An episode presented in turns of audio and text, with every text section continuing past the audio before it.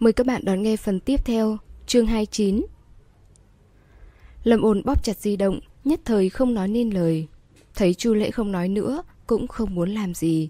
Cô cúi đầu, tiếp tục nhắn tin cho Trương Lực Uy. Dựa theo ý của trợ lý, cô tỏ lòng biết ơn trước, sau đó nhắc lại muốn gặp mặt để cảm ơn. Cuối cùng để lại địa chỉ của khách sạn và thông tin liên lạc của trợ lý. Gửi xong, Lâm ôn trở lại giao diện tin nhắn. Một dãy ký hiệu tròn dài màu đỏ khiến người xem vô cùng sửng sốt. Còn đang đợi Trương Lực Uy trả lời, Lâm ôn không thoát khỏi QQ. Cô chuyển trạng thái trực tuyến sang vô hình, sau đó nhìn giao diện. Tin nhắn chưa đọc mới nhất đến từ cách đây vài phút, nội dung là một chuỗi biểu cảm khiếp sợ, hợp với dòng chữ Lâm ôn còn sống hả? Trời ơi! Tên của ghi chú tài khoản là Vương Chấn. Lâm ôn nhớ rõ anh ta là thành viên trong ban thể dục hồi trung học cơ sở. 14-15 tuổi, đã cao đến 1m8, chỗ ngồi luôn ở hàng cuối cùng, cạnh thùng rác. Mỗi khi cô đi ra sau để vứt rác, Vương Chấn luôn giang chân để cản đường cô. Một tin nhắn khác chưa đọc cũng đến từ vài phút trước, nội dung tương tự, có tên là Hứa Mẫn Tường. Lâm ôn mơ hồ nhớ rằng anh ta là tổ trưởng của một khóa học nào đó. Có rất nhiều lần thu bài tập về nhà của cô, đều hỏi cô có phần nào không hiểu hay không. Anh ta có thể dạy cô ngay bây giờ. Nhưng Lâm ôn đã không nhớ rõ dáng vẻ của hứa mẫn tường. Tin nhắn chưa đọc bên dưới đã lâu trước kia, Lâm ôn có ấn tượng với tên của mẫu tin nhắn đó, nhưng hoàn toàn không nhớ người bạn đó trông như thế nào. Những tin nhắn còn lại về cơ bản là từ 7-8 năm trước.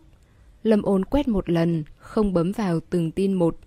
Cô chỉ nghĩ, trong cùng một khoảng thời gian, một số ký ức đã mơ hồ, một số ký ức vẫn còn sâu đậm.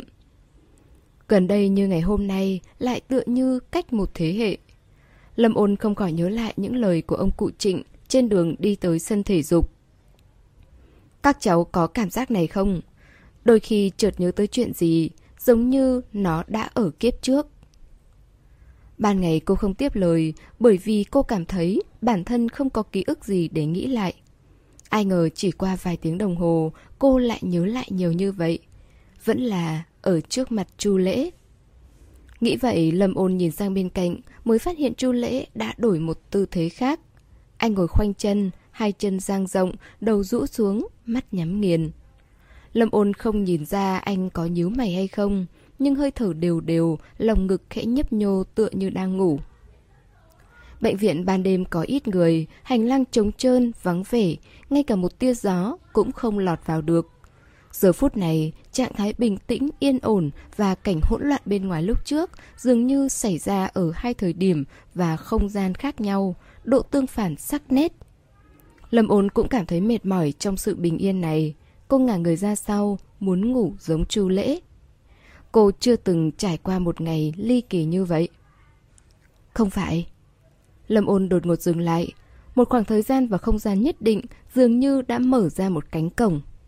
Một ngày nào đó cũng ly kỳ giống như hôm nay. Lần đó cô gặp được một người. Lâm ôn ngồi thẳng người trong chốc lát, sau đó khẽ nhếch mày, bất động như một pho tượng. Một lúc sau cô quay đầu lại, do dự nhìn chăm chăm vào chu lễ, lông mày càng nhíu chặt. Mũi cao, môi mỏng, quai hàm rõ ràng và mịn màng, cầm và gương mặt sạch sẽ, không có chút dâu. Cho dù có thêm vết bẩn và vết rách, thì gương mặt này vẫn điển trai và trẻ trung. Lâm ôn thả lỏng chân mày, lắc đầu, thu hồi ánh mắt. Cô nhìn chằm chằm vào bức tường, đầu óc trống rỗng, muốn nhắm mắt một lúc nhưng thật sự mệt mỏi đã qua đi. Không biết qua bao lâu, Lâm ôn quay đầu lại, ánh mắt rơi vào trên mặt người bên cạnh. Cô đã quen gương mặt này hơn 2 năm, không chút nào xa lạ. Cho dù chu lễ mặc lịch sự hay là bình thường, lúc nào cũng chỉnh tề, sạch sẽ. Lâm ôn không thể tưởng tượng bộ dáng lôi thôi lếch thách và nhếch nhác của anh. Lâm ôn cắn môi, chậm rãi duỗi cánh tay. Bàn tay dừng trước gò má anh một vài cm, cô cong mu bàn tay, che một bên mặt chu lễ. Có vẻ không đúng lắm, Lâm ôn nghiêng đầu nhìn kỹ. Một lúc sau mới bỏ tay xuống. Góc này không nhìn được, cô cần ra phía trước. Lâm ôn đứng dậy, đặt điện thoại lên ghế. cô đi đến đối diện Chu Lễ. Đầu tiên là nhìn anh từ trên xuống dưới. Sau đó đưa tay lên, trên nửa dưới khuôn mặt Chu Lễ. Lại cảm thấy không đúng, cô ấn hai ngón tay cái vào nhau, làm cánh hoa. Nhưng Chu Lễ rũ đầu, góc độ này vẫn không được. Lâm ôn bước đến gần Chu Lễ hai bước, vô tình đi tới phạm vi giữa hai chân của anh. Cô ngồi xổm xuống, hai tay vẫn như cánh hoa trên nửa dưới khuôn mặt Chu Lễ, bao gồm cả cằm. Lâm ôn chỉ nhìn miệng, mũi và đôi mắt nhắm nghiền của Chu Lễ. Nhưng trí tưởng tượng không đủ, cô vẫn không nhận ra điều gì. Lâm ôn cảm thấy hành vi hiện tại của mình hơi ngu ngốc. Cô thầm thở dài, vừa định bỏ tay xuống, người đang ngủ trước mặt đột ngột mở mắt. Một tay bắt lấy hai cổ tay gầy guộc của cô, đồng thời tay khác ôm cổ cô và kéo lại gần. Khí sắc của chú Lễ không tốt, hai mắt đầy tơ máu vì mệt mỏi. Khi nhìn, người ta có chút ảm đạm, thâm trầm và sắc bén. Anh ngồi cúi người, hơi thở kề sát lâm ôn, giọng nói hơi khàn vì bị đánh thức. Em muốn làm gì? Mọi chuyện diễn ra quá nhanh, Lâm ôn sợ hãi nên không ngồi ổn định. Hai cổ tay bị trói, lúc bị ngã về phía trước thì khuỷu tay cô đè lên đùi chu lễ. Nhờ vậy, đầu gối không bị đập xuống đất. Lâm ôn dãy dụa cổ tay và cổ. Không có... Chu lễ nới lỏng, anh hỏi lần nữa. Vừa rồi muốn làm gì? Lâm ôn xấu hổ, mặt hơi nóng. Hở? Giọng của chu lễ rất trầm. Không có gì. Chu lễ nói. Ồ, vậy em đi lạc đường. Muốn đi đâu? Chu lễ rõ ràng là đang trêu cô. Lâm ôn không còn gì để nói. Cổ tay vẫn chưa được thả ra. Anh... anh buông ra trước. Lâm ôn vừa nói vừa quan sát chu lễ, lặng lẽ nhìn từ miệng đến mũi, rồi nhìn đến đôi mắt. Chu lễ đang mở to mắt, Lâm ôn đã nhìn đôi mắt này rất nhiều lần, nhưng chưa lần nào giống giây phút này. Cô đối mặt với anh, cách nhau nửa bàn tay, cô có thể nhìn sâu vào đôi mắt như xoáy nước này. Ngũ quan gồm mắt, lông mày, mũi, miệng, tai, bốn thứ sau đều phát triển ra ngoài, chỉ có đôi mắt được khắc bên trong. Bên ngoài nông cạn, nhưng bên trong lại ẩn chứa quá nhiều thứ. Chu lễ cũng đang nhìn cô. Lâm ôn xinh đẹp, phúc hậu và vô hại, tất cả nhờ vào đôi mắt của cô, tròn xoe và dạng dỡ. Giống như có thể đọc được nhiều nội dung, nhưng lại giống như đơn giản đến cực hạn. Người đơn giản hấp dẫn người khác, người mâu thuẫn càng hấp dẫn hơn. Chu lễ lúc này mới nói, Lâm ôn, em vượt qua ranh giới. Lâm ôn sửng sốt, nhất thời không hiểu ý của anh. Chu lễ rũ mắt nhìn cô, lặp lại lần nữa. Hiện tại, em đã vượt qua ranh giới. Chu lễ nói lời này rất nhẹ, không có chút sức lực nào, tựa như dính vào tai cô, đi vào cùng với hơi thở nóng rực. Lỗ tai lâm ôn vừa tê vừa ngứa. Lâm ôn cảm giác hô hấp của Chu Lễ hơi gấp gáp. Cô rút tay, nhưng Chu Lễ vẫn không buông ra. Chu Lễ càng siết chặt cổ của Lâm ôn hơn. Cổ tay Lâm ôn vẫn còn bị bắt. Cô đẩy hai tay về phía trước, đụng vào ngực Chu Lễ. Chu Lễ rên lên một tiếng, buộc phải buông tay ra, cau mày, nói với giọng khàn khàn. Tôi còn mẹ nó, sớm muộn gì cũng bị em hại chết. Đây là lần đầu tiên Lâm ôn nghe Chu Lễ chửi thề. Thanh âm dường như nhẹ hơn, một chút tinh thần cũng không có. Lâm ôn giờ chán anh nói, tự anh muốn chết lại đổ thừa em, em đưa anh đi cấp cứu. Chu Lễ bất động nhìn cô, Lâm ôn tức giận. Anh không biết mình đang sốt hả? Chu Lễ nhìn cô một lúc lâu, ngay khi Lâm ôn cho rằng Chu Lễ muốn từ chối khám bệnh, thì Chu Lễ lên tiếng. Ừ. Lâm ôn nói một tiếng cho trợ lý biết. Bà cụ chưa kiểm tra xong, trợ lý hỏi Lâm ôn có nghiêm trọng không? Lâm ôn lắc đầu. Không rõ lắm, chắc là sốt thôi. Vậy cô mau dẫn cậu ấy đi khám. Cho dù không sốt, hai người cũng đi về trước đi, nghỉ ngơi sớm một chút.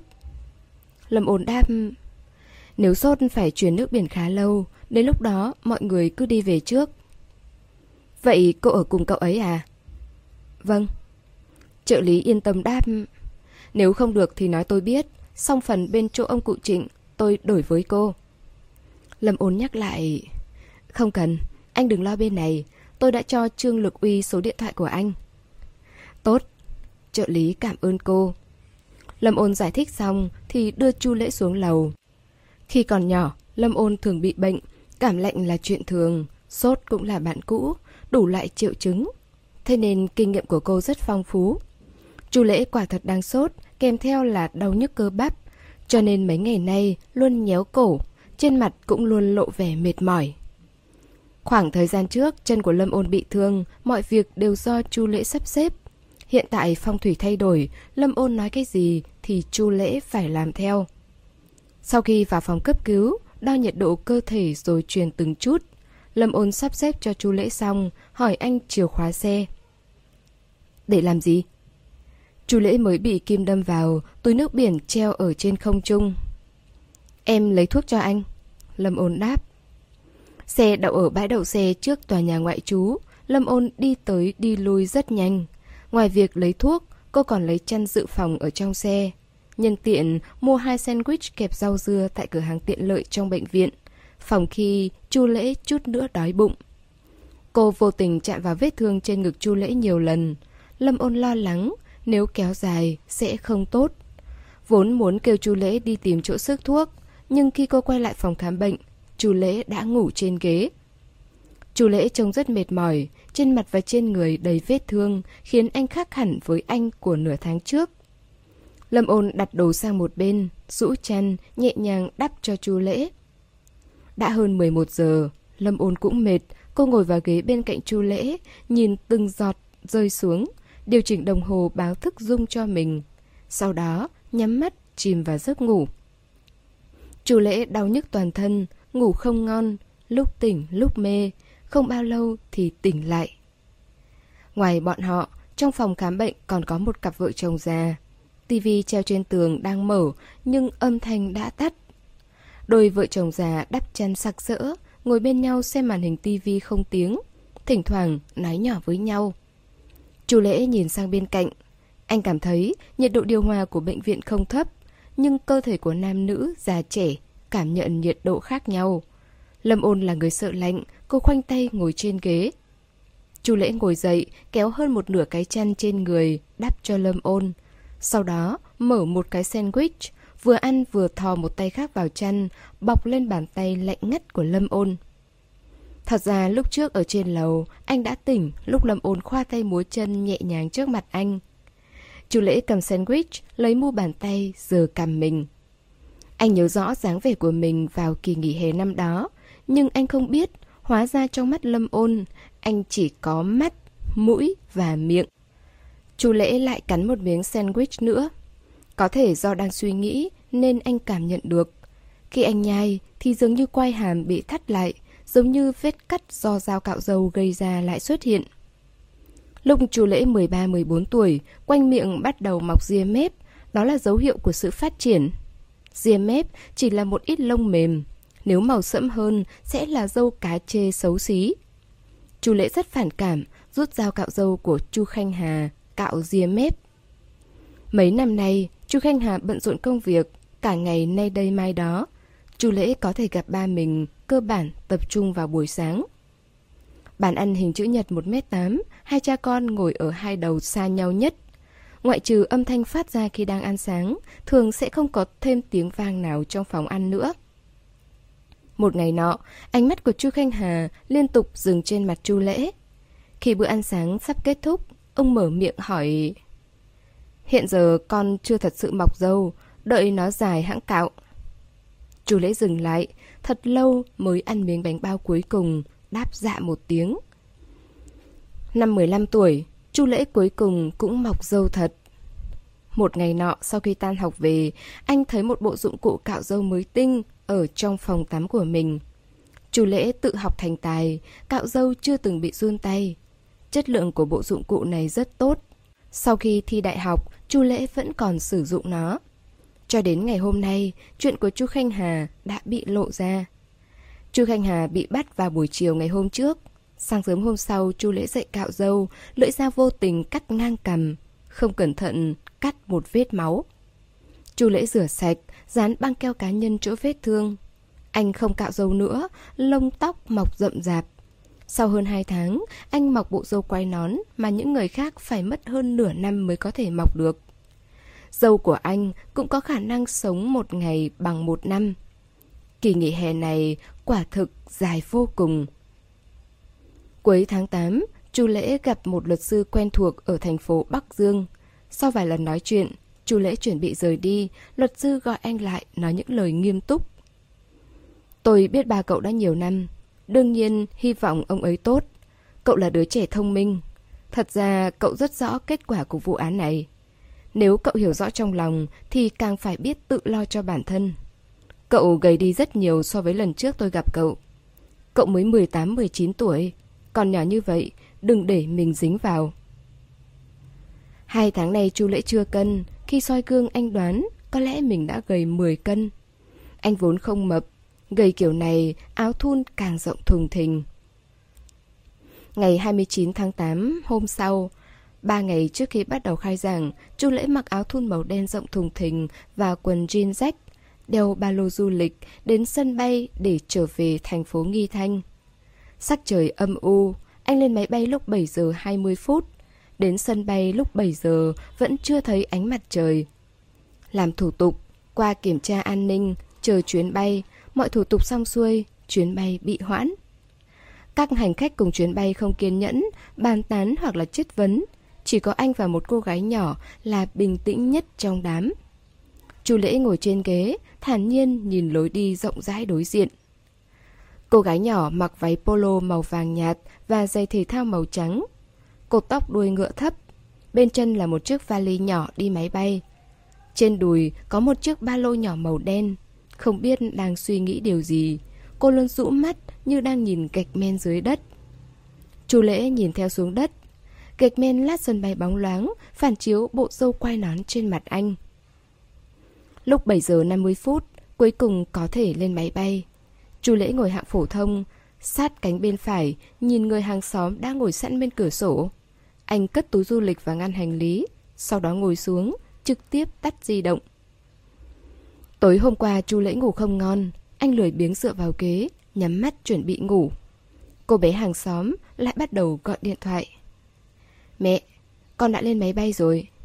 Dạ, máy bay bị hoãn nửa giờ. Cậu lái xe chở con tới. Tiểu An An đi nhà trẻ, cậu muốn đưa nó đến đó. Con biết, tới Nghi Thanh con sẽ gọi điện thoại cho mẹ. Con đi xe buýt về, mẹ không cần tới đón con. Cô gái có giọng nói nhỏ nhẹ, nhưng Chu Lễ vẫn cảm thấy ồn ào. Cuộc gọi kết thúc, Chu Lễ tưởng có thể yên tĩnh. Ai ngờ lại bắt đầu cuộc gọi mới. Tiểu An An, cậu đâu rồi? Chị là chị ôn ôn, em đưa điện thoại cho cậu được không? Vậy em nói với cậu rằng chị đã lên máy bay rồi nha. Được rồi, tạm biệt Tiểu An An. Lần này kết thúc, bên tai rốt cuộc cũng yên lặng, Chu Lễ tiếp tục ủ rũ ngủ. Đáng tiếc sau một thời gian dài, máy bay còn chưa cất cánh. Trong khoang máy bay dần dần trở nên ồn ào. Cơn buồn ngủ khó khăn của Chu Lễ cuối cùng cũng biến mất. Anh mở mắt, thấy hành khách trong khoang đang kích động và bất mãn. Mà cô gái nhỏ bên cạnh, hình như tên là Ôn Ôn, vẫn ôm ba lô nhỏ màu đen như lúc đang đợi chuyến bay. Lặng lẽ, đắm chìm trong thế giới của riêng mình. Ngồi đến 9 giờ đã có hành khách văng tục chửi thề. Cửa cabin cuối cùng cũng mở ra. Tiếp viên hàng không chấn an mọi người quay lại nhà chờ trước. Chuyến bay lại bị hoãn. Cần phải giải thích. Mới đầu chậm nửa giờ, sau đó để chúng tôi ngồi trên máy bay hơn một giờ. Đang dở trò hả? Không có gì là tuyệt đối không được. Bảo họ đền tiền. Không đền đâu, tôi nhớ rõ phải trì hoãn hơn 4 giờ thì mới đền tiền đấy. Còn mẹ nó, ai thèm chút tiền này, ông đây muốn thời gian. Bọn họ chết hết ở đâu rồi? Nhân viên đâu? Ra đây cho tôi. Có tin tôi sẽ đập nát sân bay hay không? Người đàn ông trung niên bạo lực cuối cùng đeo sợi dây chuyền vàng đứng đó, đỏ mặt tía tai, nước miếng văng tuế tung, âm thanh mắng chửi tức giận vang lên đều đặn trong sân bay. Chu Lễ điều chỉnh vị trí của túi du lịch, tìm tư thế thoải mái hơn. Anh để ý bóng dáng đong đưa bên cạnh. Ngước mắt lên thì thấy, chiếc kế phía bên kia là cô gái nhỏ đang ngồi đó rũ mắt. Vừa chậm rãi tháo cam tai nghe vướng víu, vừa bắt chéo hai chân. Đế giày cả mặt đất liên tục. Cái bóng mà chú Lễ thấy là đôi chân đung đưa của cô. Người khác lo lắng và cáu kỉnh vì chuyến bay bị hoãn, còn tâm trạng của cô dường như không bị ảnh hưởng. Cũng không phải, về mặt cô hình như thoải mái hơn lúc đầu, như thể chuyến bay bị hoãn là điều cô muốn vậy. Không bao lâu sau có vài nhân viên sân bay đi tới, giải thích rằng mọi tiện nghi đều không có hiệu quả. Mọi người quá khích như muốn phá nát sân bay. Người hai bên xô đẩy, đá chân, cô tay. Người đàn ông trung niên bạo lực đấm một cú. Một nhân viên không nhịn được. Trong chớp mắt, hai người bắt đầu đánh nhau. Tình cờ ngay trước mặt chu lễ. Không còn ai ngồi nữa, tất cả đều đứng dậy, ngay cả cô gái nhỏ nhàn nhã cũng đứng dậy, cẩn thận bước ra một bên như muốn tránh vụ ẩu đả ở đây. Chỉ có chu lễ vẫn thờ ơ, anh bình tĩnh ngồi tại chỗ, mặt vô cảm, nhìn hai người đánh nhau như người ngoài cuộc. Lúc này xuất hiện chuyện ngoài ý muốn, một cậu bé 4 năm tuổi cầm một chiếc máy bay đồ chơi, miệng nói ô và bay từ lối đi đầu bên kia tới đầu này. Mẹ cậu đang ôm bụng bầu, đuổi theo phía sau, cơ bản là không bắt được cậu. Thấy cậu bé sắp va vào hai người trong trung tâm đánh nhau, có thể bị thương bất cứ lúc nào. Mẹ cậu lo lắng, la to. Cô gái nhỏ thấy thế, lập tức quay về chỗ cũ, vọt vào khu vực chiến đấu, khom người, ôm cậu bé. Chủ lễ cũng đồng thời hành động. Anh đứng dậy, đá mạnh, chia rẽ trận đánh này. Người đàn ông bạo lực bị dẫn đi với một cái chân cá nhắc, cảnh tượng mất kiểm soát, dần dần nguội lạnh. Mẹ cậu bé liên tục cảm ơn... Cảm ơn, cảm ơn hai người. Nếu không, đại bảo đã bị bọn họ đánh ngã rồi. Lời cảm ơn vẫn còn theo suốt chặng đường tới tận nhà hàng. Đã đến giờ ăn trưa, vẫn chưa thể lên máy bay, nhà hàng không còn chỗ trống. Chu Lễ đang bưng một tô mì tìm chỗ ngồi. Mẹ cậu bé vẫy tay với anh. Bên này bên này, tôi cố tình chiếm chỗ trước. Cô gái nhỏ đã ngồi bên cạnh. Cô gái nhỏ vừa đặt khay xuống, ngẩng đầu nhìn anh, không còn bàn trống nào khác, Chu Lễ đành phải nhận lời mời. Mẹ cậu bé vô cùng nhiệt tình, lại nói lời cảm ơn, còn đẩy hai món ăn chị đã gọi vào giữa bàn để hai người bọn họ cùng ăn. Cô gái nhỏ rút một tờ khăn giấy, lau mặt bàn trước mặt mình, rồi hỏi mẹ cậu bé. Dì muốn lau không? Ừ, dì cũng lau. Cô gái nhỏ có vẻ có chút do dự, sau đó đưa khăn giấy cho người đối diện. Chú muốn lau không? Chú Lễ đang gỡ đũa, nhìn cô rồi lắc đầu. Cô gái nhỏ lấy khăn giấy lại. Cậu bé ngồi bên cạnh, vui vẻ chơi một mình, hoàn toàn không để ý tới người khác. Mẹ cậu bé giờ đầu con, cúi đầu nói với cậu. Đại bảo, chào mọi người đi con. Chào chú. Chị. Chú lễ dừng đũa trên tay. Cậu bé thậm chí không để ý đến mẹ, trong miệng vẫn phát ra tiếng u u, liên tục lái máy bay của cậu cách ly với mọi người, hoàn toàn chìm đắm trong thế giới nhỏ của riêng mình. Mẹ cậu bé mỉm cười với họ. Đại bảo mắc chứng tự kỷ, cho nên không quá hiểu chuyện. Tháng trước ba nó được chuyển tới thành phố Nghi Thanh, nhà mới đã chuẩn bị xong. Hôm nay tôi đến đó để đoàn tụ. Ồ, cô gái nhỏ không biết nói gì, chỉ có một từ cảm thán. Mẹ cậu bé có tính lạc quan, cười tủm tỉm, tiếp tục nói Tôi tên là Khương Tuệ. Hai người tên gì? Chị nhìn cả hai người, cuối cùng nhìn về phía Chu Lễ. Chu Lễ gấp mì lên, rũ mắt nói: "Tôi họ Chu." Nói xong anh hắng giọng, do đã lâu không nói chuyện. Giọng nói của Chu Lễ khàn khàn, từ lúc thức dậy cho đến bây giờ, anh chỉ nói vài câu với tài xế taxi và nhân viên soát vé. Thời gian còn lại không mở miệng cho tới bây giờ. Tiểu Chu, Khương Tuệ cười một tiếng rồi quay sang cô gái nhỏ. Cô gái nhỏ rất lễ phép. Dì có thể gọi cháu là ôn ôn. Ôn ôn, tên thật hay. Ôn ôn, cháu bao nhiêu tuổi? Ôn ôn đáp, khai giảng là lên năm thứ ba trung học cơ sở. Ồ, con nhỏ vậy à, cháu định đến thành phố Nghi Thanh học hay sao? Ôn ôn lắc đầu đáp, cháu về nhà, nhà cháu không phải ở thành phố Nghi Thanh. Ồ, vậy cháu xuống máy bay ở Nghi Thanh rồi phải đón xe về nhà phải không? Dạ. Cháu tới đây để du lịch hay sao? Bà con của cháu ở đây, cháu tới nghỉ hè. Ôn ôn trả lời tất cả các câu hỏi nhưng không trả lời quá cẩn thận. Mỗi câu trả lời đều được xử lý mơ hồ, vẫn duy trì một chút cảnh giác thích hợp đối với người lạ. Sau khi hỏi ôn ôn xong, Khương Tuệ lại hỏi Chu Lễ.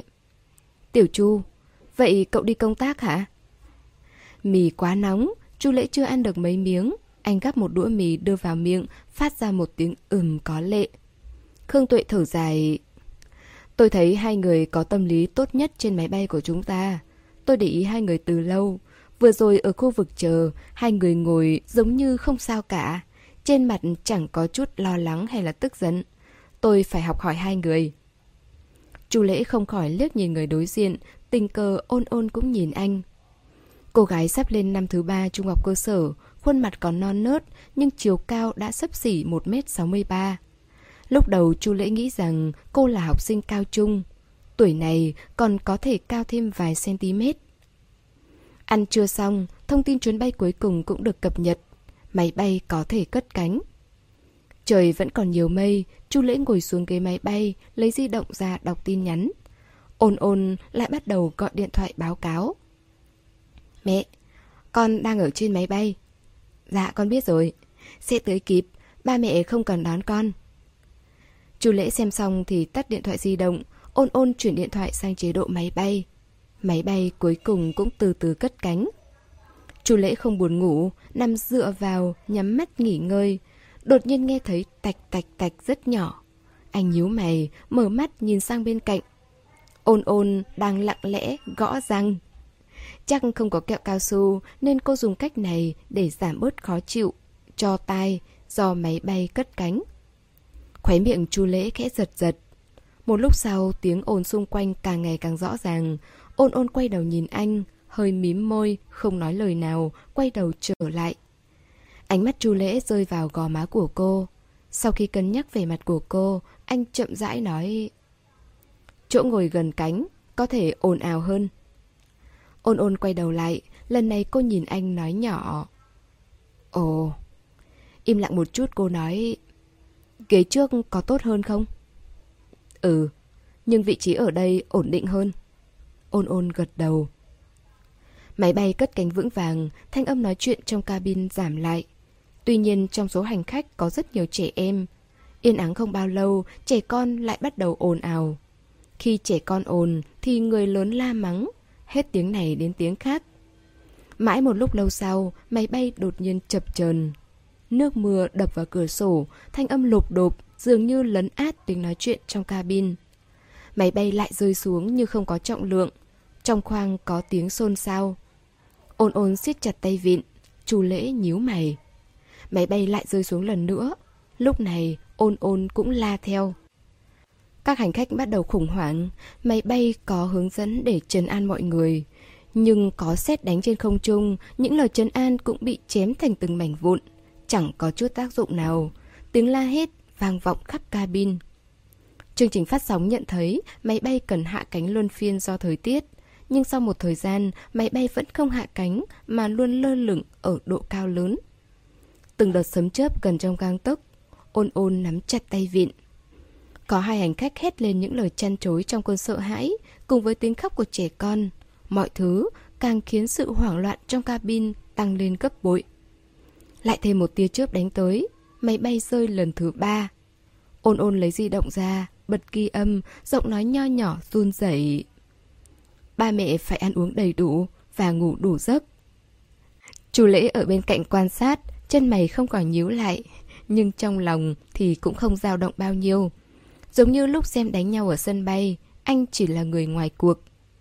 Giữa cơn rông bão và sự hiểm nguy trên bầu trời, anh vẫn như người ngoài cuộc. Anh đã tắt di động, anh không có ai để nhắn lại. Cho đến khi có một bàn tay nhỏ lạnh như băng bao phủ lên. Máy bay từ từ hạ cánh, đường băng gần trong gang tấc. Mưa to gió lớn, thổi máy bay bay ngang, toàn bộ thân máy bay nghiêng sang bên phải. Bọn họ ngồi ở phía bên phải, tận mắt nhìn thấy cánh sắp chạm đất. Ôn ôn nhắm mắt lại, cắn chặt môi, coi tay anh là tay vịn, cô nắm càng chặt. Các xương ngón tay của Chu Lễ bị ép vào nhau, mu bàn tay bị móng tay trơn bóng của ngón cái, ấn một vết lõm rõ. Cô gái nhỏ không có nhiều sức lực, cô dùng hết sức mới khiến anh cảm nhận một chút đau đớn. Chu lễ nhìn chằm chằm vài giây, sau đó duỗi tay ra, nắm lấy bàn tay nhỏ bé của cô và nắm chặt. Bàn tay có vết lõm xoa mạnh lên đầu cô. Chu lễ lên tiếng Mở mắt ra Cô gái nhỏ không có phản ứng. Chu lễ kéo đầu cô lại gần nói, Cô nhóc, Mở mắt ra. Lông mi của ôn nhu run run, Nghe lời, chậm rãi mở mắt. Cánh máy bay rời khỏi mặt đất, Máy bay được nâng lên, Quay trở về đường băng. Trong cabin, vang lên những tiếng hò reo dữ dội Sau tai nạn. Ôn ôn trượt quay đầu, Trên lông mi có hai giọt nước nhỏ động lại, Gương mặt lộ ra một nụ cười mềm mại, Tươi tắn. Chu lễ lại xoa tóc cô. Tóc đuôi ngựa cột thấp của cô ban đầu Giờ đã không còn bộ dáng như ban đầu nữa. Cửa cabin mở ra, Mọi người đi ra ngoài một cách trật tự. Chu lễ lấy vali cho ôn ôn, Sau đó lấy túi du lịch của mình. Bị ảnh hưởng bởi thời tiết khắc nghiệt, Chuyến bay phải chuyển hướng sang thành phố khác. Đổi vé máy bay sớm nhất cũng phải chờ 3 ngày. Phản ứng của mọi người đều bùng nổ.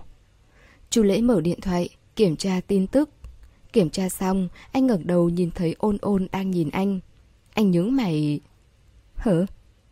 Ôn ôn mở to đôi mắt tròn xoe, Nhẹ nhàng nói, Chú định đi như thế nào?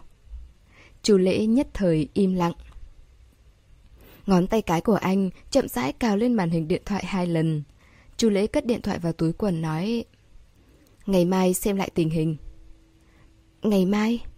Ý của chú là ngày mai có thể bay? Ôn ôn hỏi lại.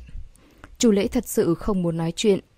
Hai tháng này, anh chia đều. Một nửa thời gian anh nói chuyện với luật sư, một nửa thời gian anh giả cầm giả điếc với thế giới.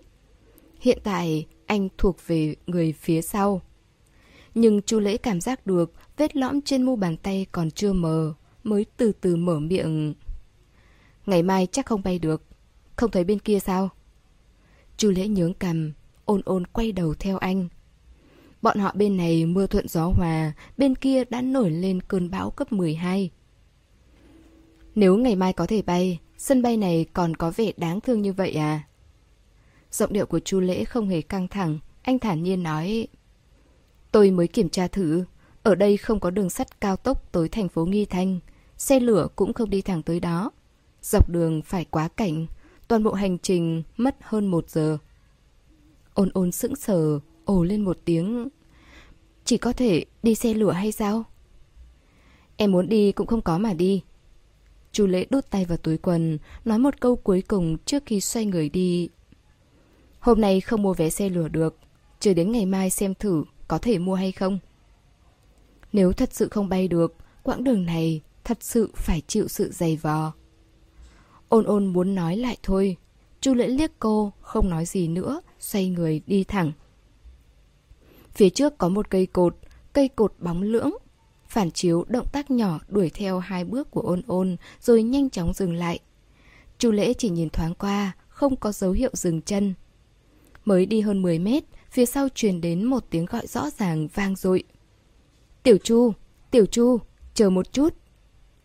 Tiếng kêu vang vọng trên nóc sân bay trống trải, thu hút sự chú ý của mọi người. Ngay cả cơn bão cấp 12 bên kia cũng dừng lại một chút. Khương Tuệ đẩy chiếc vali cực lớn bằng một tay, tay kia đẩy xe em bé màu đen, chạy vội trên nền gạch trơn bóng với cái bụng tròn vo, khiến người ta vừa nhìn đã thấy lo lắng, sợ hãi. Cậu đi đâu vậy Tiểu Chu? Khương Tuệ hét lên. Chu lễ dừng chân dưới ánh mắt của mọi người. Khương Tuệ đuổi tới kịp, vỗ ngực, hít thở một hơi hỏi. Sao cậu rời đi rồi hả? Bọn họ chưa có nói xong. Cậu có cách đi đến Nghi Thanh phải không? Tôi đi ăn chút gì đó. Chu lễ đáp. Ây da, cùng nhau đi thôi, tôi cũng đói bụng. Chút nữa chúng ta có thể cùng nhau bàn bạc tình hình sân bay. Vừa rồi tôi suýt ngất trên máy bay. Tôi chưa từng gặp phải chuyện như vậy trong cả cuộc đời. Đáng sợ hơn cả trong phim. May mắn chỉ là sợ bóng, sợ gió. Khương Tuệ vẫn nói chuyện hoạt bát như trước, nhưng vẻ mặt chị rõ ràng là sợ hãi hơn. Chị vừa nói vừa giờ bụng. Tôi ít khi ra ngoài, sợ sẽ phát sinh chuyện khác, nên đi theo một người đàn ông như cậu thì yên tâm hơn. Khương Tuệ vẫn nhớ đến ôn ôn, chị quay đầu vẫy tay. Ôn ôn, cháu cũng tới đây luôn đi. Dì mời cháu ăn cơm. Ôn ôn còn đứng ở vị trí ban đầu, cách bọn họ khoảng hơn 10 mét. Cô há miệng, nhưng không đi ngay lập tức. Chu lễ nhìn cô không nhúc nhích. Khương Tuệ đi vài bước về phía ôn ôn, nhiệt tình nói... Đứng ngây ngẩn làm gì? Tới đây nè. Khương Tuệ vừa đi, đại bảo ngồi trong xe đẩy, đột nhiên mất bình tĩnh, hét to lên. Khương Tuệ nhanh chóng quay đầu lại. Lúc này, ôn ôn mới chạy về phía bọn họ. Ôn ôn vẫn đứng ở vị trí cũ, cách bọn họ khoảng hơn 10 mét. Cô mở miệng nhưng không đi tới ngay lập tức. Chu lễ thấy cô không nhúc nhích. Khương Tuệ đi vài bước về phía ôn ôn, nhiệt tình nói Đứng ngây ngẩn làm gì, tới đây nè. Khương Tuệ vừa đi, đại bảo ngồi trong xe đẩy, đột nhiên mất bình tĩnh hét to lên. Khương Tuệ nhanh chóng quay đầu lại. Lúc này, ôn ôn mới chạy về phía bọn họ. Một đứa trẻ mắc bệnh tự kỷ, vui buồn bất chợt. Khương Tuệ ẵm con trai ra khỏi xe đẩy, vừa dỗ dành con vừa nói với ôn ôn. Dì nghĩ, một đứa trẻ như cháu nhất định sẽ sợ hãi khi gặp phải chuyện này. Dì chưa từng gặp chuyện tương tự trong suốt hơn 30 năm qua, huống chi là cháu. Cháu đi chung với bọn dì nhé, dù sao cũng đều đến thành phố Nghi Thanh, bọn dì có thể chăm sóc cho cháu. Ôn ôn gật đầu, dạ hai tiếng, ngoan ngoãn nói cảm ơn. Bởi vì Khương Tuệ là người mở miệng, lời cảm ơn của ôn ôn cũng là nói với Khương Tuệ. Chu lễ đi phía trước, không quan tâm đến hai người phía sau. Sau khi ra khỏi sân bay, Khương Tuệ mới phản ứng. Ủa? Cậu muốn đi ra ngoài ăn cơm hả? Chu lễ quay đầu lại đáp ừ một tiếng. Vali của Khương Tuệ rất lớn, lúc này ôn ôn đang đẩy, chị chỉ cần đẩy xe em bé. Chu lệ nhìn lướt qua, mở miệng. Tôi ăn xong sẽ trở về, hai người có thể tìm một chỗ ăn trong sân bay. Khương Tuệ xua tay. Cùng nhau đi, không khí bên trong cũng ngột ngạt lắm. Nhưng bên ngoài đang rông bão, cũng chẳng bình yên hơn bên trong. Hầu hết các sân bay được xây ở ngoại ô, sân bay này được xây từ những năm 1970, hiện nay vị trí tương đối gần thành phố. Chu lễ tìm ra chỗ dừng chân ăn uống gần nhất, chỉ cách 5-6 phút đi bộ. Thời tiết quá tệ, không đón taxi được. Nếu chỉ có một mình, anh sẽ trực tiếp đi bộ đến đó. Nhưng anh sẽ không thay đổi hành động của mình vì hai người xa lạ. Chu lễ không biết anh nhìn có vẻ đáng tin và dễ nói chuyện như vậy từ khi nào. Cho dù Khương Tuệ dẫn theo con nhỏ, đối mặt với sấm sét ầm ầm, cũng muốn đi theo anh. Anh chưa bao giờ làm lôi phong. Cả ba người đều mang theo dù, Chu lễ bung dù, bước vào màn mưa. Đi được vài bước thì cảm thấy phía sau không có động tĩnh, anh quay đầu lại. Hai người phía sau đi thong thả, người lớn vừa đẩy xe em bé vừa nói chuyện, người nhỏ nghiêng đầu, cố gắng kẹp dù vào cổ. Không nhận ra tóc đuôi ngựa của mình đang gặp nguy hiểm. Chu lễ thở dài, quay lại đến trước mặt người nhỏ, lấy chiếc vali lớn. Anh nâng mí mắt nhìn một cái, người nhỏ nở nụ cười nhẹ, giọng điệu thoải mái. Cảm ơn. Chu lễ không nói lời nào, đẩy vali, lặng lặng dẫn đường. Bất chấp mưa to gió lớn, 6 phút sau, ba người đi vào một nhà hàng. Trong quán có nhiều người, một số người có lẽ vào tránh mưa. Trên đầu và trên người khá ướt. Chu lễ chọn chỗ ngồi ở bên cửa sổ. Gọi đồ ăn xong, anh chào hai người, đứng dậy đi đến quầy mua một bao thuốc lá và bật lửa, tìm phòng vệ sinh, đi vào, hút một điếu. Anh không ăn ở sân bay, chủ yếu là vì muốn ra ngoài hút điếu thuốc. Chu lễ nhớ, lần đầu tiên anh chạm vào thuốc lá, đó là của Chu Khanh Hà. Chu Khanh Hà thích hút thuốc sau khi ly hôn. Trong nhà thiếu người phụ nữ, nhưng khói thuốc thì quần quận không ngừng. Sau khi mọc ria mép xấu xí, anh có thử hút một điếu. Hít hơi đầu tiên khiến anh sặc rất lâu. Hơi thứ hai cũng không nếm được mùi vị gì. Chu lễ hút một hồi, lấy di động trong túi ra, xem tin nhắn lúc đã đọc ở sân bay. Tin nhắn là do mẹ anh gửi tới, hỏi anh vì sao tắt di động, đi đâu, có đủ tiền xài hay không. Bảo anh trở về chờ khai giảng. Từ đầu tới cuối đều không nhắc tới chuyện khác. Chu lễ búng tàn thuốc xuống hồ nước, ngước mắt nhìn trong gương. Gương trong nhà hàng không được lau chùi, bề mặt có lớp bẩn, soi vào mờ ảo và không chân thật. Anh nhìn bộ dâu quai nón của mình, Có chút xa lạ. Hút xong một điếu thuốc, Đồ ăn đã được đem lên hai lần. Chu lễ trở lại chỗ ngồi, Không thấy Khương Tuệ đâu, Chỉ thấy người nhỏ với mái tóc dài Đang chuẩn bị cột lại tóc đuôi ngựa. Tóc cô dày nhưng mềm mại, Luôn có vài sợi lòa xòa bên má. Đại bảo được đặt vào ghế ngồi, Lặng lẽ chơi với chiếc máy bay nhỏ của cậu. Ôn ôn vừa cuốn vòng tóc vài cái, Vừa giải thích Dì Khương đi vệ sinh, Bảo chúng ta ăn trước. Nói xong cô chun mũi, Liếc nhìn anh. Động tác chun mũi rất nhỏ, Thế nhưng chu lễ vẫn bắt được. Anh nhấc ấm trà, rót một ly hỏi, Có chuyện gì? Ôn ôn bỏ tay xuống, Lắc đầu, Tóc đuôi ngựa lắc lư theo. Chu lễ uống một ngụm trà, Đẩy ly bên môi nói, Em thích nhịn chuyện trong lòng. Ôn ôn sửng sốt, Sau đó nói không phải. Ờ Cháu ngửi được một chút mùi thuốc lá. Tôi mới đi hút điếu thuốc. Ồ. Trên bàn có hai hộp đựng đũa, Một hộp đựng đũa dùng một lần, Hộp còn lại đựng đũa hợp kim thông thường, Khách hàng tự mình lựa chọn. Chu lễ giơ tay lấy đũa hợp kim, Người đối diện cũng tình cờ đưa tay ra, Đầu ngón tay hai người chạm vào nhau. Ôn ôn rụt tay lại, Đợi chu lễ rút ra một đôi, Cô mới duỗi tay lấy. Hai người rót trà nóng vào ly, Làm nóng đũa và bắt đầu ăn. Chu lễ hơi ám ảnh về sự sạch sẽ trong cuộc sống. Anh thích môi trường sạch sẽ và ngăn nắp. Về ăn uống thì chọn thực phẩm sạch và tự nhiên nhất có thể. Đũa dùng một lần, sạch hơn đũa hợp kim mà vô số người đã dùng. Nhưng anh không thích đũa dùng một lần vì quá nhỏ và nhẹ. Cho nên chọn đũa là một ngoại lệ. Anh chọn loại mình vừa ý. Đây là lần đầu tiên anh gặp một người có cùng lựa chọn với mình. Chẳng qua, không biết người kia có lý do gì. Di động của ôn ôn vang lên tiếng tít tít, Là tiếng kêu kêu Cô không quan tâm đến nó.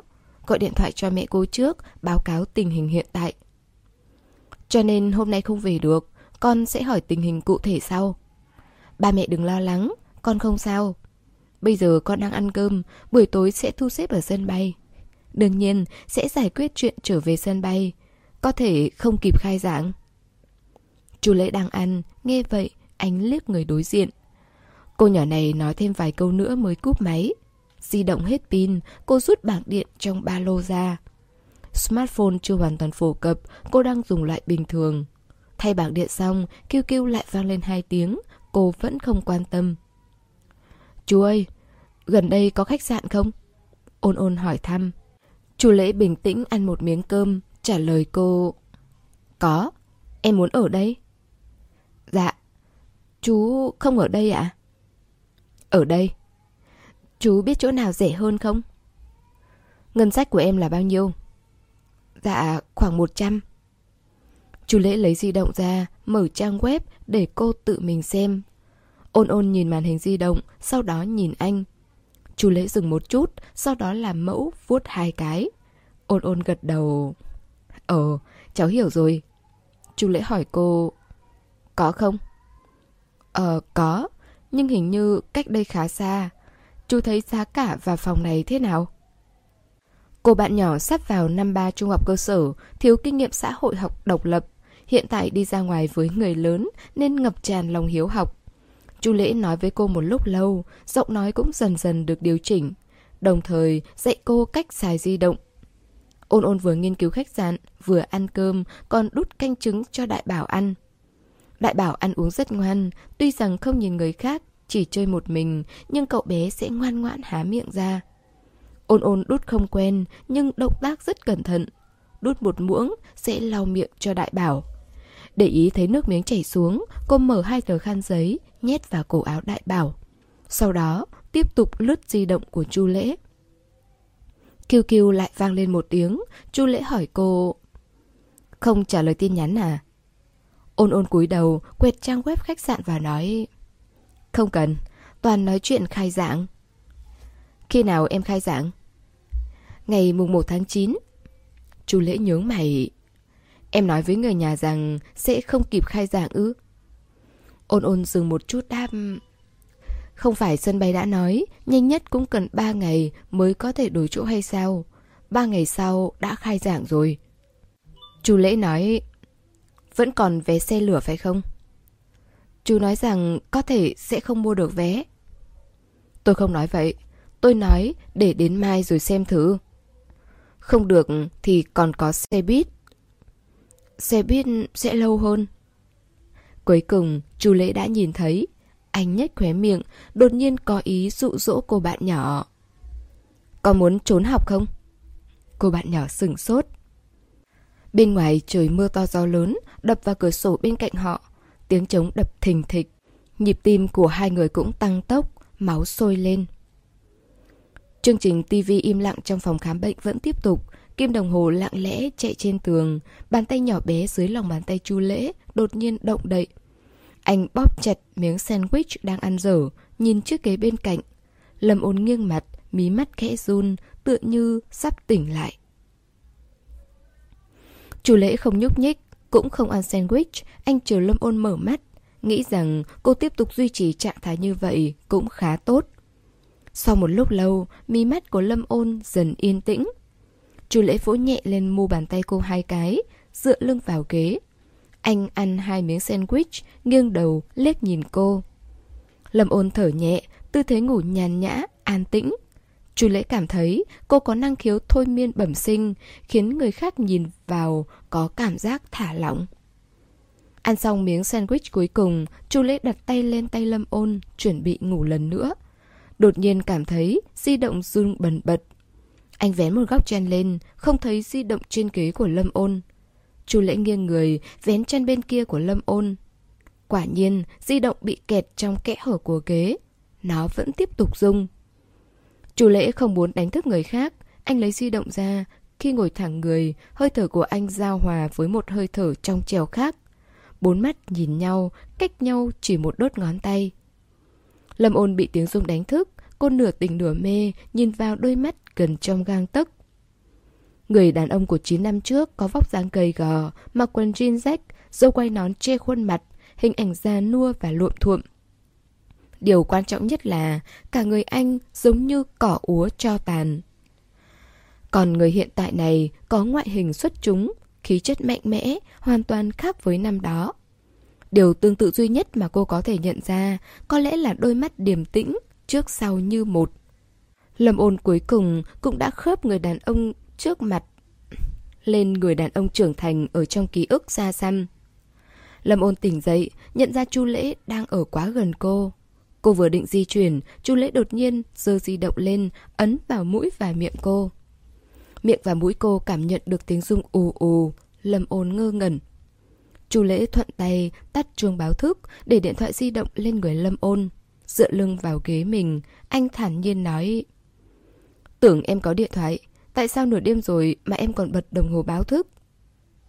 Lâm ôn cầm di động qua chăn, môi hơi tê, cô cắn môi một chút mới nói Em sợ anh truyền xong mà không biết. Lúc này, Lâm ôn mới sực nhớ, cô ngẩng đầu nhìn bình truyền, chỉ còn một ít, đã sắp xong. Chu lễ cũng nhìn lướt qua. Sắp xong rồi, gọi y tá đi. Dạ. Lâm ôn vén chăn đứng dậy, một luồng hơi lạnh ập tới. Vừa ngủ dậy, cơ thể cô trở nên ấm áp, bàn tay lạnh ngắt cũng ấm nóng. Lâm ôn gọi y tá tới. Một lúc sau, hai người rời khỏi tòa nhà của bệnh viện. Lâm ôn nói, anh lái xe được không? Nếu không được thì kêu người lái thay. Chu lễ chưa hoàn toàn bình phục, nhưng không đến mức không lái xe được. Anh nói, yên tâm, sẽ không để em gặp chuyện. Từ bệnh viện đến khách sạn, Lâm Ôn không đề cập tới ký ức của cô trong suốt đoạn đường. Chu Lễ hiểu rõ, cô vẫn còn muốn vạch ranh giới rõ ràng với anh. Đương nhiên sẽ không để vướng vào nhiều ràng buộc. Anh nhìn cô nhưng không chủ động mở miệng. Dù sao không nhắc tới không có nghĩa là không tồn tại. Cô giả câm giả điếc cũng không có tác dụng gì. Trở lại khách sạn, Lâm ôn tắm rửa rồi đi ngủ. Một lúc sau, vẫn không ngủ được. Ký ức đột nhiên giống như thủy triều, cô không thể kiểm soát nó trào dâng. Lâm ôn cầm di động lướt Weibo, lướt một lúc thì bị phân tâm. Không hiểu sao lại tìm thông tin của Chu Khanh Hà. Chu Khanh Hà rất nổi tiếng, năm đó khi vụ việc xảy ra, ông đã lên mặt báo, có rất nhiều tin tức, chỉ có các bài báo, không có video. Lâm ôn suy nghĩ trong đầu, tới gần 3 giờ mới mơ màng ngủ được. Chỉ vài giờ là đã đến dạng sáng, cô thức dậy một cách tự nhiên. Ngày hôm trước đi bộ quá nhiều, buổi sáng thức dậy Lâm ôn cảm thấy khó chịu ở bên chân trái. Cô xoa bóp một hồi, rồi xuống lầu ăn sáng, đi thăm bà cụ Trịnh trước. Bà cụ Trịnh hôm nay không được phép đi đâu, bị chồng bắt ở trong nhà nghỉ ngơi. Ông cụ đang làm việc trong phòng làm việc của khách sạn. Bà cụ cảm thấy buồn chán nên kéo Lâm ôn trò chuyện.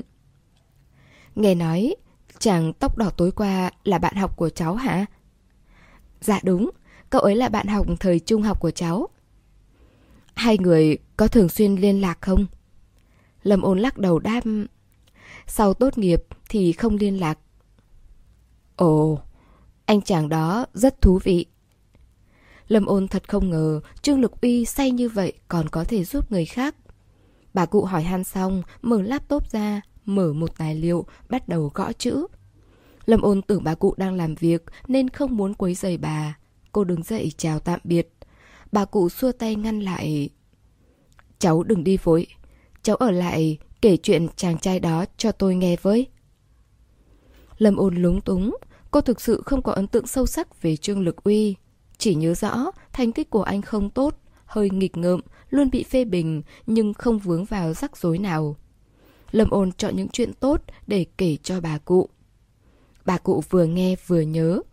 Lâm ôn không khỏi tò mò, nhưng ánh mắt của cô không hề chuyển qua máy tính của bà cụ. Bà chủ động xoay màn hình máy tính về phía cô nói Cháu xem thử, tôi có viết sai hay không? Lâm ôn nhìn vào màn hình. Bên phải của tài liệu là bài văn đoạn miêu tả Trương Lực Uy, bên trái là một danh sách. Điều kỳ lạ là danh sách đều là tên người. Lâm ôn đọc xong, lắc đầu nói Không viết sai. Dạo này tôi thường xuyên viết, viết gì cũng quên nên viết. Bà cụ nói thẳng Tôi sợ quên mọi người, cho nên tôi ghi lại tất cả những người xung quanh. Bà cụ sắp xếp những người xung quanh theo thứ tự quan trọng, ghi lại từng người một vào máy tính. Hai người đầu tiên là ba mẹ của bà, người thứ hai là ông cụ Trịnh, người thứ ba đến thứ sáu là anh chị em của bà cụ. Bà cụ cười nói, tôi và ông nhà không có con. Lúc đầu nhớ kiểu này, thời điểm nhớ tới người thứ ba, tôi hỏi ông ấy có tiếc nuối hay không? Khi còn trẻ, tôi không muốn có con. Quan niệm này thời đó bị coi là nổi loạn. Ba mẹ tôi và ba mẹ chồng đều không hiểu, càng không đồng ý. Ông nhà tôi nói dối là cơ thể ông ấy có vấn đề, vì vậy ba mẹ hai bên mới buông tha cho tôi. Lâm ôn là một người biết lắng nghe, cô trầm lặng và kiên nhẫn. Bà cụ hiếm khi có mong muốn được tâm sự, kéo cô nhớ lại quá khứ. Sau khi nói về chồng mình, bà cụ nói thêm về vài người. Lâm ôn càng nghe càng ngạc nhiên. Người này không phải là kẻ thù của bác hay sao? Đúng rồi, kẻ thù cũng là người quan trọng, đương nhiên phải nhớ tên. Bác muốn nhớ những ký ức không vui luôn hả? Bà cụ bật cười đáp. Có ai chỉ làm toàn chuyện tốt, chỉ gặp toàn người tốt cả đời. Tôi chưa thấy vị thánh nào như vậy, cũng chưa từng gặp người may mắn như vậy. Niềm vui và sự khó chịu đều là cuộc sống mà tôi đã trải qua. Lâm ôn chậm rãi gật đầu, thấy tên cô xếp phía trên trương lực uy. Bà cụ chỉ vào danh mục nói nếu cháu ở chung với tôi nhiều hơn, tôi có thể nhắc đến tên cháu. Lâm ôn mỉm cười, bà cụ lại nói Cháu nhìn này, lễ tử xếp phía trước. Tên chú lễ được xếp vào top 10. Lâm ôn hỏi anh ấy thân với bác như vậy à? Bà ngoại cậu ấy là bạn tôi, coi như tôi đã chứng kiến sự trưởng thành của mẹ cậu ấy. Nói tới đây, bà cụ hơi thu lại nụ cười, thở dài. Cuộc đời như một bài trắc nghiệm. Có người may mắn chọn đúng, có người bất hạnh chọn sai. Bạn bị buộc phải trả lời câu hỏi, nhưng cơ hội thi lại thì buồn xỉn không cao. Lâm ôn nhẹ nhàng nói, cho nên dù làm chuyện gì cũng đều phải suy nghĩ kỹ trước khi hành động. Bà cụ nghe cô nói vậy, cười đáp. Không cần phải thế. Nếu chuyện gì cũng cần đo đong đếm rõ ràng trước khi thực hiện, thì cuộc sống đâu còn tình cảm mãnh liệt. Lý trí là sinh mệnh, cảm tình là sự sống. Có sinh mệnh mà không có sự sống, con người có được coi là tồn tại không? Một già một trẻ trao đổi từ những điều trần tục đến triết lý sống sâu sắc, suy nữa quên mất thời gian, cho đến khi di động của Lâm Ôn vang lên âm thanh, âm thanh báo tin nhắn QQ. Đó là tin nhắn của Trương Lực Uy gửi, nói rằng anh mới nhìn thấy tin nhắn sau khi tỉnh lại. Sau đó gõ một dòng chữ dài. Lâm ôn đọc xong đã rút ra ý chính. Trương Lực Uy nói, cậu ấy đến ngay bây giờ. Ở bên kia, Chu Lễ cũng mới bị điện thoại của Uông Thần Tiêu đánh thức. Anh đau đầu khủng khiếp, cả người mệt mỏi, không có tinh thần. Nói chuyện điện thoại xong, anh vào phòng tắm rửa. Sau đó, sức lần thuốc nữa. Đến trước ngực, anh nhớ tới Lâm Ôn liên tục đụng anh, không khỏi tạc lưỡi, nhếch khóe miệng lắc đầu. Chu Lễ lau khô tóc, hỏi trợ lý xem bọn họ đang ở đâu. Trợ lý trả lời... Ông cụ và bà cụ đang ở nhà hàng. Ông cụ bảo cậu ngủ dậy thì đi thẳng tới đó. Cô Lâm đâu? Chu Lễ hỏi. Cô Lâm đi với tôi. Mọi người đang ở đâu? Đang trên đường đến nhà hàng. Chu Lễ thay quần áo, đến nhà hàng. Vừa ra khỏi thang máy thì di động có cuộc gọi tới. Anh đi đến lan can để nói chuyện điện thoại. Nói được vài câu, nhìn thấy trợ lý đi ra từ thang máy đối diện. Lâm ôn theo sau, đang cười nói với một người đàn ông tóc đỏ. Chu lễ chào đầu bên kia điện thoại, cúp máy, rồi anh đuổi kịp cả đoàn. Cậu đến rồi, có đỡ hơn chút nào không? Trợ lý hỏi. Cũng không tệ, chú lễ đáp. Trợ lý giới thiệu. Đây là anh Trương Lực Uy, mọi người đã gặp tối qua. Trương Lực Uy có mái tóc đỏ trông bắt mắt, có vẻ đã được chăm chút trước khi ra ngoài.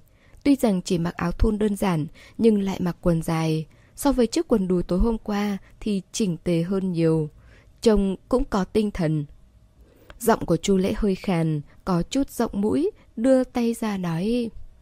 Anh Trương, rất vui được gặp anh. Trương Lục Uy mạnh dạn bắt tay.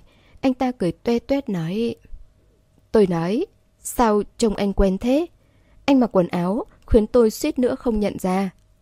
Chu lễ không nói gì, Lâm ôn ở bên cạnh hơi ngớ người, sau đó có chút xấu hổ, nhưng cũng buồn cười. Cô mím môi để khống chế độ cong của khóe miệng. Chu lễ bỏ tay xuống, bắt chuyện. Lúc trước không có cơ hội làm quen, tối hôm qua đã làm phiền anh Trương. Vừa nói, vừa nhẹ nhàng liếc nhìn Lâm ôn. Lâm ôn hơi ngoảnh mặt đi. Khi cả nhóm vào nhà hàng, ông cụ và bà cụ Trịnh đã chờ sẵn. Hai ông bà cụ không hề kiêu ngạo, ân nhân thoáng nhìn như người bộc tuệch, nhưng hai bên nói chuyện phím rất vui vẻ. Hai tiếng đồng hồ mới kết thúc bữa ăn. Ông cụ Trịnh thấy Chu Lễ vẫn không thoải mái, hỏi anh Hôm nay có cần trích thuốc không? Chu Lễ đáp Không cần. Ông cụ Trịnh lại dặn anh Hôm nay dù sao cũng không ra ngoài, cháu về ngủ một giấc đi.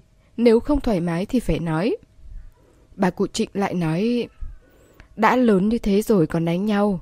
Đánh với ai? Khi nào vết thương trên mặt cháu mới lành? Phá tướng cũng xứng đáng. Tất cả mọi người đều quan tâm đến Chu Lễ, nhưng Lâm Ôn không lên tiếng. Chu Lễ nhìn Lâm Ôn, sau đó ánh mắt tự nhiên rời chỗ khác. Lâm Ôn tình cờ nhìn theo ánh mắt của mọi người, tiếp nhận ánh mắt ngắn ngủi của anh. Ánh mắt ấy không có vẻ vô nghĩa, làm Lâm Ôn giật mình, cảm thấy dường như anh đang nhẹ nhàng tố cáo. Ra khỏi nhà hàng đi thang máy, hai ông bà cụ nói chuyện với Trương Lực Uy. Chu Lễ giảm tốc độ, đi cùng với Lâm Ôn. Chu Lễ hỏi, Viên Tuyết có liên lạc với em không? Đã liên lạc rồi. Viên Tuyết gửi tin nhắn WeChat chào buổi sáng, hỏi cô khi nào đi công tác về, nói rằng muốn tổ chức tiệc đính hôn. Lúc ấy, Lâm Ôn đang đi cùng bà cụ, chỉ trả lời đơn giản một câu, chưa kịp hỏi chi tiết. Lâm Ôn hỏi Chu Lễ, sao họ đột nhiên muốn tổ chức tiệc đính hôn? Không phải hai tháng nữa sẽ kết hôn sao? Lạ Uông nói, nhà cậu ấy có quy tắc đấy, vốn không muốn bày vẽ lung tung, nhưng ba mẹ cậu ấy không đồng ý. Vậy tiệc đính hôn ở đâu? Trong thị trấn, chủ yếu mời vài người thân. Hai người vừa đi vừa nói chuyện nên đã cách xa nhóm. Phòng ở cùng một tầng, Lâm ôn tới trước, chào tạm biệt rồi vào phòng. Chu Lễ không về phòng, xoay người đi xuống lầu. Hôm nay bà cụ nghỉ ngơi cả ngày, ngày mai sẽ đổi chỗ để tiếp tục lịch trình ban đầu. Lâm ôn thu dọn đồ đạc trước, nghĩ đến viên tuyết, cô ngồi trên giường chuẩn bị gọi điện thoại. Lâm ôn có thói quen lật số từ nhật ký của cậu. Bình thường cô không liên lạc điện thoại với nhiều người. Trong giao diện chỉ có vài tên. Hôm nay cô vào giao diện, tên đầu tiên trong nhật ký của cọi lại thành Chu Lễ. Trong khoảng thời gian chân bị thương, tên của Chu Lễ xuất hiện trên đó liên tục, bởi vì cô ở khách sạn, Chu Lễ sang đón chiều đưa nên cần liên lạc với cô. Mấy ngày sau, tên của Chu Lễ đã bị các số liên lạc khác đè ép đi xuống. Cho đến tối hôm qua, anh bấm nhầm số, tên anh mới xuất hiện lại. Lâm ôn bắt đầu lập chỉ mục số ngày. Mới chưa bao lâu, dường như những ranh giới mà cô đã nghiêm khắc phân chia trước đây hoàn toàn vô ích. Đang nghĩ ngợi tới đây, ngón tay vô tình bấm vào, đúng ngay tên Chu Lễ. Tìm Lâm ôn đập loạn xạ, vội vàng bấm tắt. Không biết cuộc gọi đã kết nối hay chưa. Một lát sau có người gõ cửa phòng.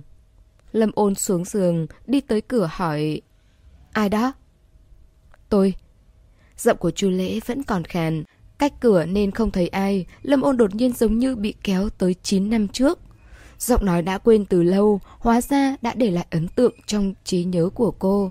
Giọng nói năm đó cũng hơi khàn. 9 năm trước và 9 năm sau, tình trạng thân thể của họ cũng vừa khớp lên nhau. Mở cửa. Ngoài cửa có tiếng thúc giục. Lâm ôn vặn nắm cửa, chỉ lộ ra một khe hở. Cô hỏi... Có chuyện gì không? Chu lễ thấy cô giống như đang đề phòng bọn cướp. Anh nheo mắt nói... Không phải em gọi điện thoại cho tôi à? Không có, em bấm nhầm số. Bấm nhầm hả? Dạ. Được rồi. Chu lễ nhếch môi. Lời đối thoại quen thuộc một cách khó hiểu, nhưng vai trò đã được thay đổi. Lâm ôn chưa kịp nói thêm, chu lễ đột nhiên gõ cửa hai cái, giơ một túi ni lông lên. Cầm lấy. Cái gì vậy? Lâm ôn để cửa mở rộng hơn, cầm lấy túi. Tự nhìn đi. Chu lễ nói xong, lười nhìn khe hở, trực tiếp xoay người rời đi. Lâm ôn mở túi ra, thấy bên trong có một hộp thuốc xịt và một lọ thuốc mỡ dùng để giảm đau chân. Cô nhìn về hướng Chu Lễ rời đi. Trên hành lang trải thảm, không nghe tiếng bước chân, Chu Lễ đã đi xa, không thấy bóng dáng. Vài ngày sau, đoàn người đến hai thành phố nữa. Ông cụ Trịnh làm việc, bà cụ đi theo chơi. Chu Lễ bị thương trên mặt, sau khi hạ sốt thì giọng nói vẫn còn hơi khàn. Anh thảo luận góc độ chụp với nhiếp ảnh vương, phỏng vấn rất nghiêm túc và tỉ mỉ. Khi nghỉ ngơi thì nhắm mắt tĩnh tâm, tránh xa người lạ. Lâm ôn nhìn vài lần, anh đều có trạng thái này. Bà cụ chơi game rất vui vẻ, bảo Lâm ôn chơi chung. Lâm ôn thu hồi ánh mắt, mở ra app kịch bản giết người và tải xuống lại. Chu Lễ đã giới thiệu app này cho bà cụ. Mỗi lần bà cụ chơi bên cạnh, những lúc buồn chán, thì Chu Lễ dạy bà dùng app này để giết thời gian. Ai ngờ bà cụ vừa chơi đã thích, Bảo Lâm Ôn và Trương Lực Uy đều tải xuống. Thời điểm rời khỏi thành phố Hà Xuyên, Lâm Ôn mới biết Trương Lực Uy đã được ông bà cụ mời làm tài xế toàn thời gian cho họ trong thời gian ở Đại Lục. Tiền lương hậu hĩnh, còn trả 5 khoản bảo hiểm và một quỹ tiền nhà ở. Trương Lực Uy gật đầu đồng ý mà không hề suy xét. Hiện tại app đã trở lại trên di động, Lâm Ôn chơi mỗi ngày với Trương Lực Uy. Vào ngày cuối của chuyến đi, đoàn người đi bộ trên con đường bằng kính. Trò chơi độ cao duy nhất mà Lâm Ôn từng tham gia là đi cáp treo ở hoán nhà cốc. Lần đó, Chu Lễ đã đưa cô đi hết quãng đường. Con đường bằng kính khác hoàn toàn với đường cáp treo. Dưới bàn chân trong suốt là vực sâu thăm thẳm thật sự. Lâm ôn nhìn đến xa đầu tê dại. Biết rằng tấm kính an toàn, cô vẫn rơi chân thử trước. Ha ha, Hóa ra gan cậu bé tí như vậy. Trương Lực Uy duỗi tay về phía cô. Tới đây, anh trai sẽ đưa em bay. Không cần. Lâm ôn cười với anh, thu chân lại. Cảm giác đi trên con đường đó cũng không đến nỗi nào, chỉ cần cô đừng cúi đầu. Trương Lực Uy đi vòng quanh cô, khi thì chỉ cho cô xem ngọn núi phía đông, khi thì kêu cô nhìn những đám mây phía tây.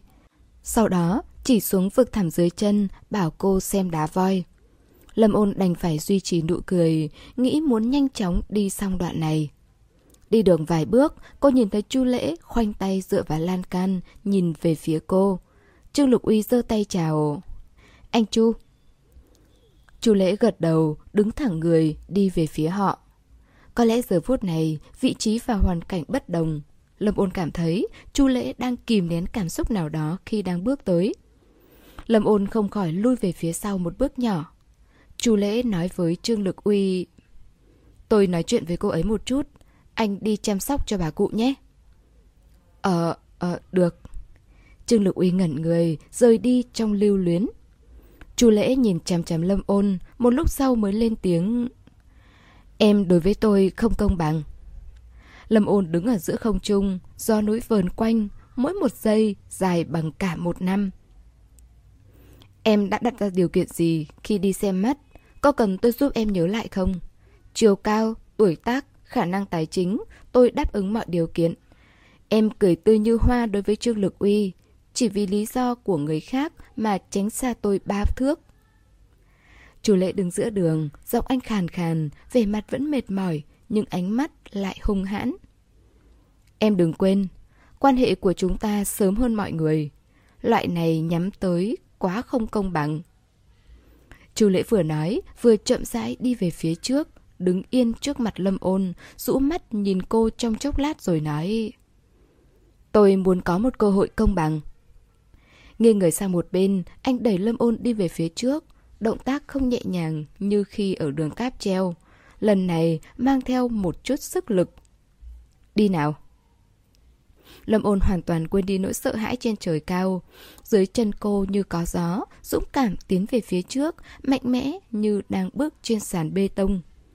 Cho tới lúc đến đài ngắm cảnh hình tròn, cô mới nhớ dưới chân mình vẫn là tấm kính trong suốt. Đây là đoạn cuối của con đường. Người vừa rồi ép cô đi đã bị cô bỏ xa hơn cả chục mét. Đài ngắm cảnh có gió lớn hơn, nhiều du khách đang chụp ảnh.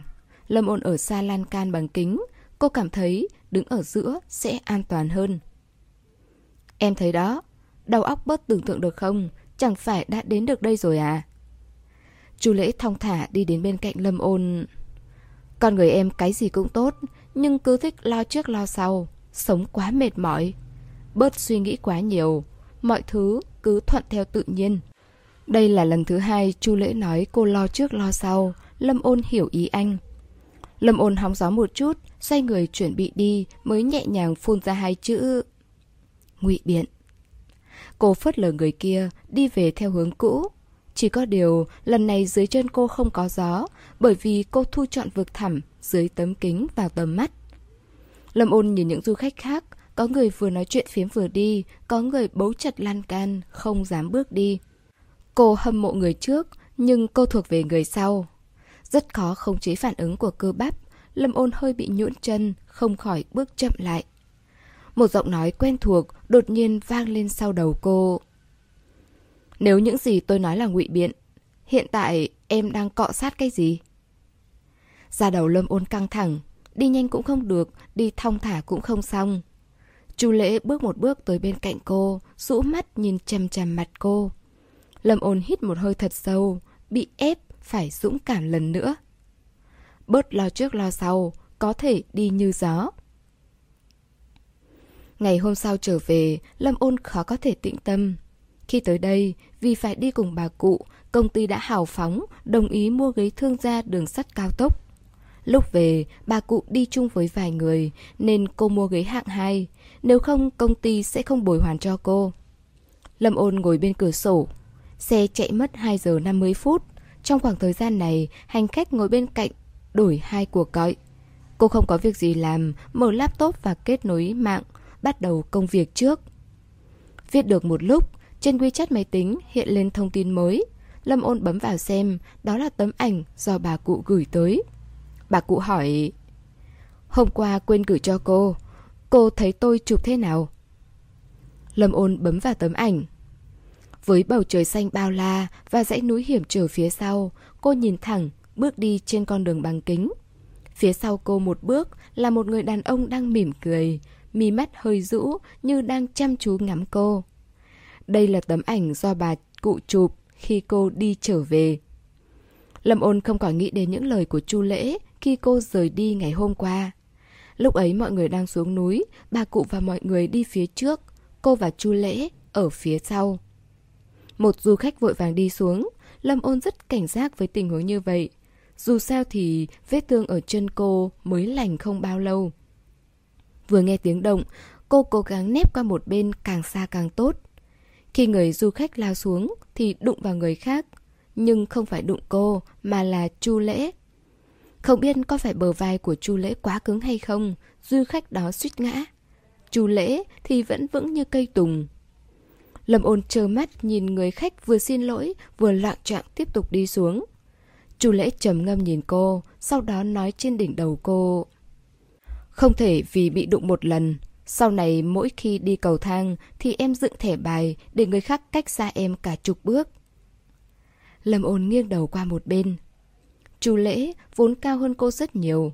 Hiện tại Chu Lễ đang đứng cao hơn một bậc thang nên càng cao hơn. Cô hoàn toàn nép vào góc lan can cầu thang. Người đi đường không thể đến gần cô. Chu Lễ nói Em có thể coi tôi là số 6 Cho tôi một thời hạn khảo sát Đây là sự công bằng mà anh yêu cầu Đường sắt cao tốc vững vàng đi về phía trước Lâm ôn nhìn tấm ảnh trên máy tính Chậm chạp, không có động tác gì Mãi đến khi có một bóng đen đổ xuống Ghế trống bên cạnh trùng xuống Cô mới ngước mắt Nhìn thấy người đàn ông trong tấm ảnh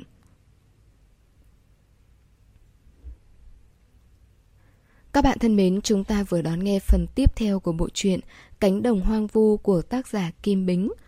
Xin cảm ơn tất cả các bạn đã luôn dõi theo và ủng hộ kênh truyện. Hẹn gặp lại các bạn ở phần tiếp theo. Để ủng hộ kênh, quý vị có thể để lại bình luận cũng như chia sẻ hoặc có thể ủng hộ tài chính trực tiếp về các địa chỉ đã được ghi ở phần mô tả.